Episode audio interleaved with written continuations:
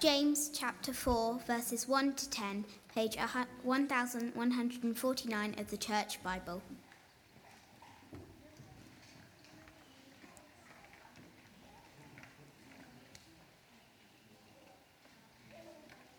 Do you know where fights and arguments come from? They come from the selfish desires that make war inside you. You want things, but you don't get them, so you kill and are jealous of others. But you still cannot get what you want, so you argue and fight. You don't get what you want because you don't ask God. Or when you ask, you don't receive anything because the reason you ask is wrong. You only want to use it for your own pleasure. You, you people are not faithful to God. You should know that loving what, what the world has is the same as hating God. So anyone who wants to be friends with the evil becomes God, God's enemy. Do you think the scriptures mean nothing? The scriptures say, "The Spirit of God, the Spirit God made to live in us, wants us only for Himself. But the kindness of God shows is greater, as Scripture said, God is against the proud, but he is kind to the humble. So give yourselves to God, stand against the devil, and he will run away from you. Come near to God, and he will try to come near to you. You are sinners, so clean your sin out for your lives. You are trying to follow God and the world at the same time. Make your thinking pure. Be sad, be sorry, and cry. Change your laughter into crying, change your joy into sadness. Be humble for the Lord, and he will make you great. Well done, Ella. Thank you very much. That was fantastic. I think those words are really hard in James, but I think there's a real key here. He's talking about our hearts. He's talking about our hearts. Let's see if we can understand it. Okay, when we think about these big questions of war and peace, of suffering and pain, of injury and death, it's really easy for us to go, yeah, well, you know, if only, if only people were kind to each other, if only people would talk to each other, it wouldn't happen then, would it? It wouldn't happen, it'd all be okay. So often we feel that it's a problem that's out there. And that we can't actually make a difference. It's not within my control, and so it's nothing that I've done, I haven't caused it. But James, in that passage that we've just read, says otherwise. He doesn't say that. He says that in his opinion, it's the opposite. He says that wars and fights and quarrels start with our attitudes to each other, and each one of us is guilty. Ouch. Ooh. Do you know where your fights and arguments come from? They come from the selfish desires that make war inside you. You want things, but you don't get them. So you kill and you're jealous of others. You still can't get what you want, so you argue and fight. Inevitably, this is me talking, I need you to be involved in what we're doing. So, I'd like, I hope that some people in each group are up for just doing a mime just in your places. You don't have to get out and be up front. It's not about embarrassing people.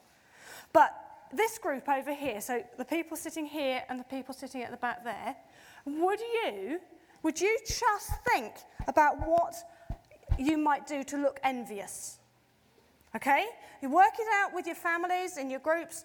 How would you look envious? This group in the middle here, okay? Would you look frustrated? Work out what looking frustrated might look like as a meme, as a, free, uh, as a mime, a freeze frame. Okay? This group, would you have a think about seething anger? What does seething anger look like? What might it? Yeah, very good. I can see some people already. That's sorted. And this group over here, can you think about violence and fighting? What does that look like as a mime? It's probably the easiest one to do, I think. All right? And when you've managed to have a think about what that might look like, think about the sounds that might go with that. What sounds would you put with your uh, little mime that you've got to do? All right, you've got one minute.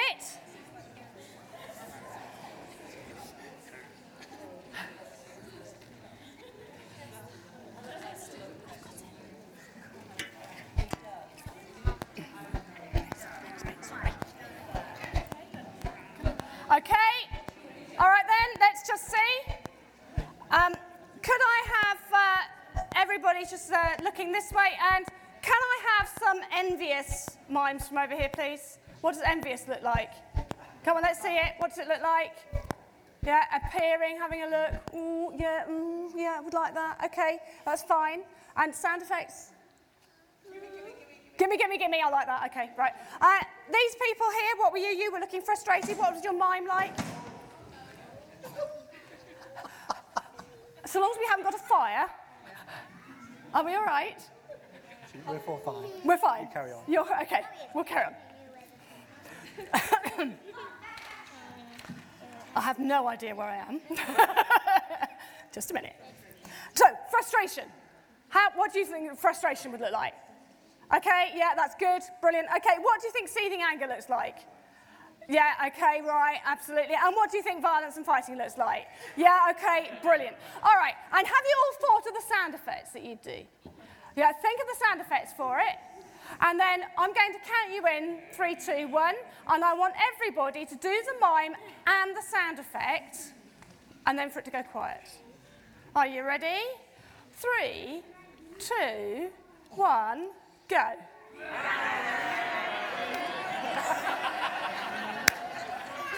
Stop. I don't know who threw that, but it was an extremely good aim. David Wadsworth, perhaps. Thank you so much. but I, it's a bit of fun, but is it an interesting exercise to think about what that sounds like? Let's just be still. Okay. But God, you see, He cares about what's inside our hearts so very much. He knows what's inside our hearts. All the good, and there's good, and all the tough stuff, and our desires to not do the right thing. And you see, as far as God's concerned, the heart of the problem is actually our hearts. Each one of us could potentially start a war. It might not be on a very big scale, but we could. But amazingly, God's grace, God has given us the Holy Spirit to live inside us. And that, I've, i keep telling the children, we've got a helper. God's Holy Spirit is God's gift to us, and He lives in our hearts and He helps us make the good choices. He helps us turn away from the bad things. And this is possible because Jesus went to war against all that's wrong and evil. And he went to war on the cross. And his coming back to life again makes it possible for us now to be friend, to be a friend of God always. Now, we'll have the board up. How? How could we change this word from hate? It says hate. Sorry, it's too far forward. I don't know that we can. Just pull it back for a minute so that people can see. Here we go. Hate. You know those puzzle books? By changing one letter at a time, at a time, can we change the word? Well, I want to get, yeah, you know those puzzle books. Okay, so I want to get to love. I want to turn hate into love. So let's start. Okay? The first one I'm going to do, I'm going to get rid of that H. And I'm going to turn it into A G. Because you see, Jesus is the gate for us to be friends with God again. Because you see, change another letter, let's get rid of the T.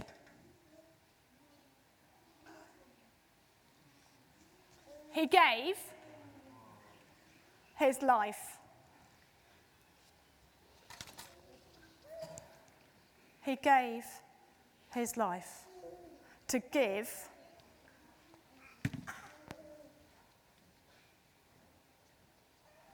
to give us life.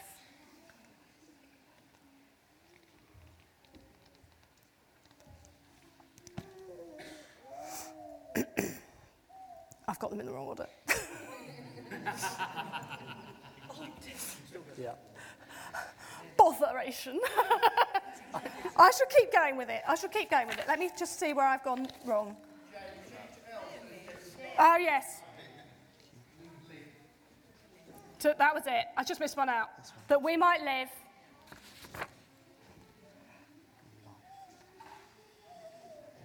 And this is the love of God. Thank you, Matthew. It's an interesting morning. Too many things going on.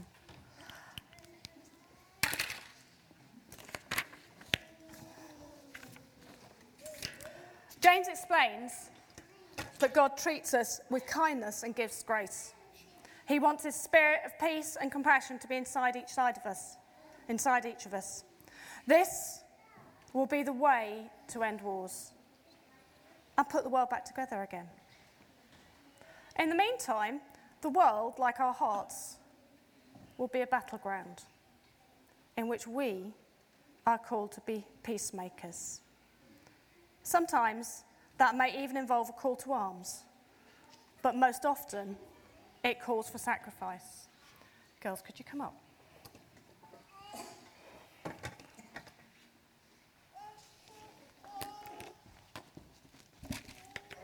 If we could have the first freeze frame, please, girls.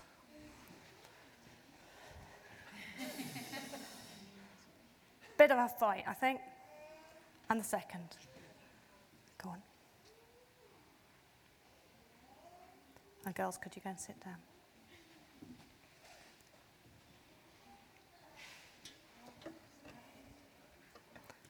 Thank you.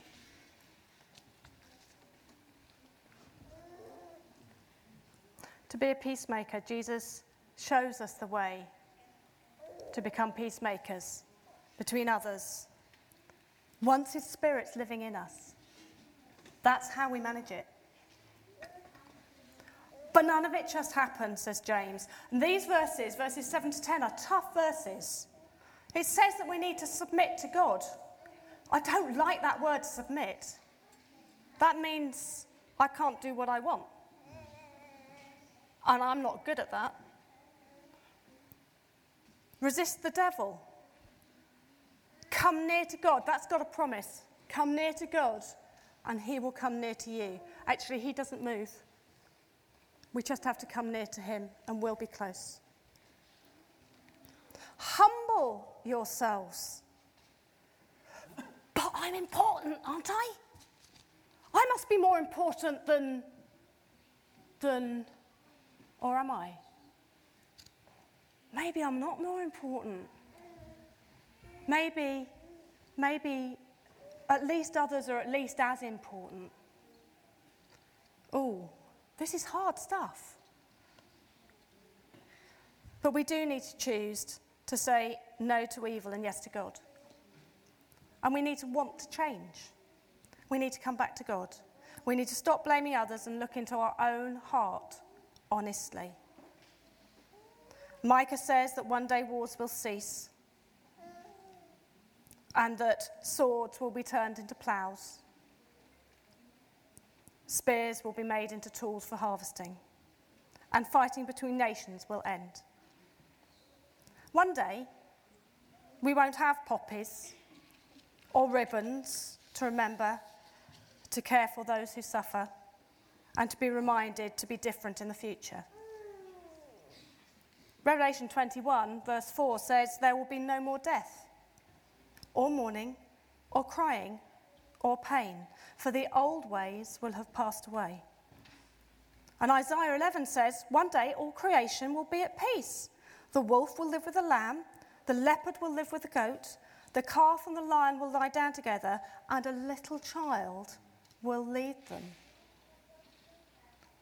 But do you know what? Until then, we need our poppies and our ribbons to remind ourselves of God's ways.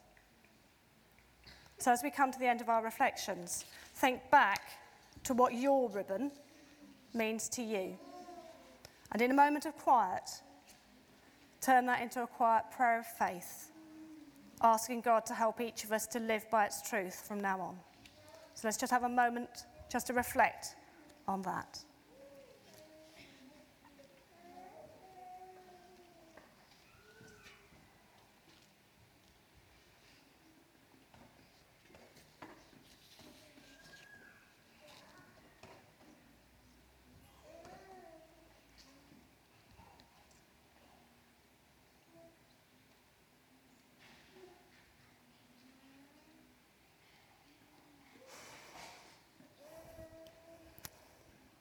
Father, thank you that you send the Holy Spirit.